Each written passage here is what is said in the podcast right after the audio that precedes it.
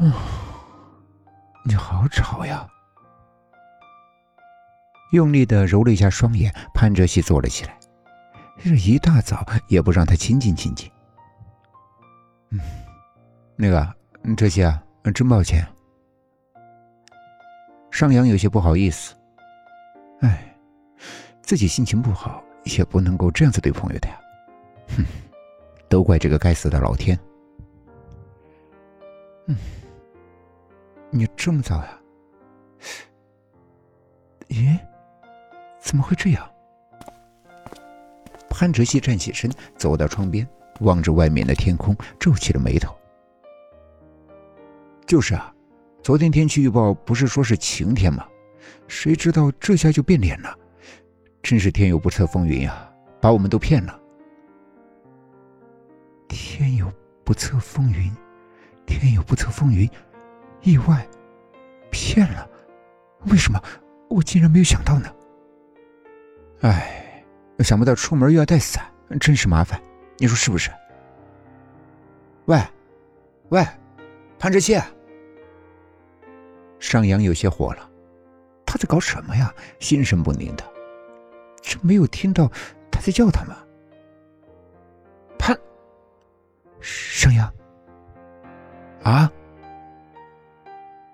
上扬被吓了一跳，还想过去打他一掌呢，没想到却看到他走了过来。奇怪，怎么哲熙的脸色这么凝重呢？到底发生了什么事啊？上扬，你说你相信我是不是？那当然。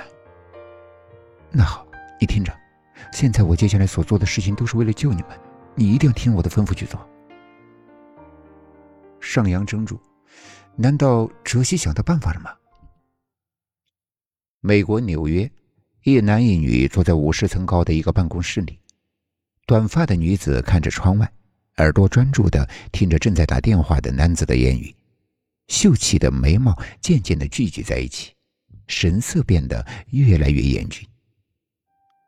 好一会儿，男子终于挂上了电话，望着窗外的女子，平静的问。你都听到了，莹莹。程莹转过身，眉头并没有完全的舒展，她点点头。看来小溪的异能已经完全恢复了。杨雨婷没有接话，用手扒了一下头发，手指揉着太阳穴，深深的叹息。我真不明白，他真的考虑清楚了吗？你就这样答应他了？你知道这么做意味着什么吗？莹莹，我当然知道，但是事情已经严重到这种地步了。如果我们再不介入，情况可能会更差。我真怕小溪。我不是不帮他。程莹有些恼火，他走过去瞪着他。我只是怀疑，这么做真的能救那些人吗？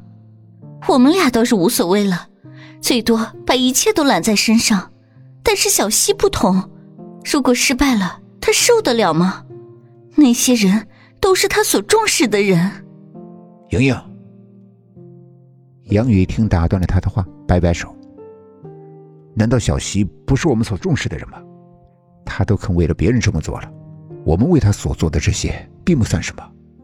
何况现在的情况也只能够用这法子试一下了。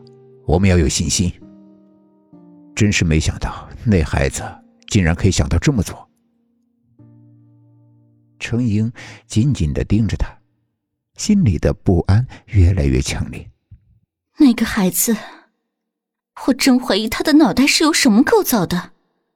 你跟他提起的那个人，已经是多少年前的事儿了？已经是五六年前了吧？他竟然还记得，还打算用这个方法，真是太疯狂了。但也聪明绝顶，对吧？杨雨婷淡淡的一笑。脑海里浮现了一个少年的面容，那个孩子真是个天才。那怎么才可以找到那个人？世界那么大，怎么去找他？找到他，他又怎么会答应你的这个要求呢？他担心的是这个吗？杨雨婷看着他，别担心，我已经找到他了，而且他非答应不可。好。程英怀疑的目光并没有放过他，因为他欠我一个人情。你在哪儿找到他的？杨雨婷高深莫测的笑了，他这个聪明的老婆也有想不到的事儿。你不知道吗？这个世界上要藏一个人并不难，而且最危险的地方就是最安全的地方。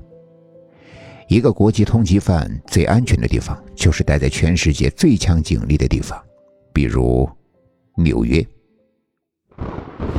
伴随着一阵轰隆声，终于下雨了。雷电交加的白天就像是黑夜一样。一座高楼的一个住宅单位内，三个年轻人正在坐立不安的等着一个人。嗯，怎么还没来呀？尚阳，你知道发生了什么事吗？我想哲西应该是想到法子救我们了，要不然他不会把我们集中在这里的。尚阳烦躁的揉着手，他也快坐不住了。你们别急，我们要相信他呀。兰若寻安慰着，他的内心也七上八下。都多久了？好几个小时了。哲西到底在哪儿？焦急的等待中，雨势慢慢的减弱了。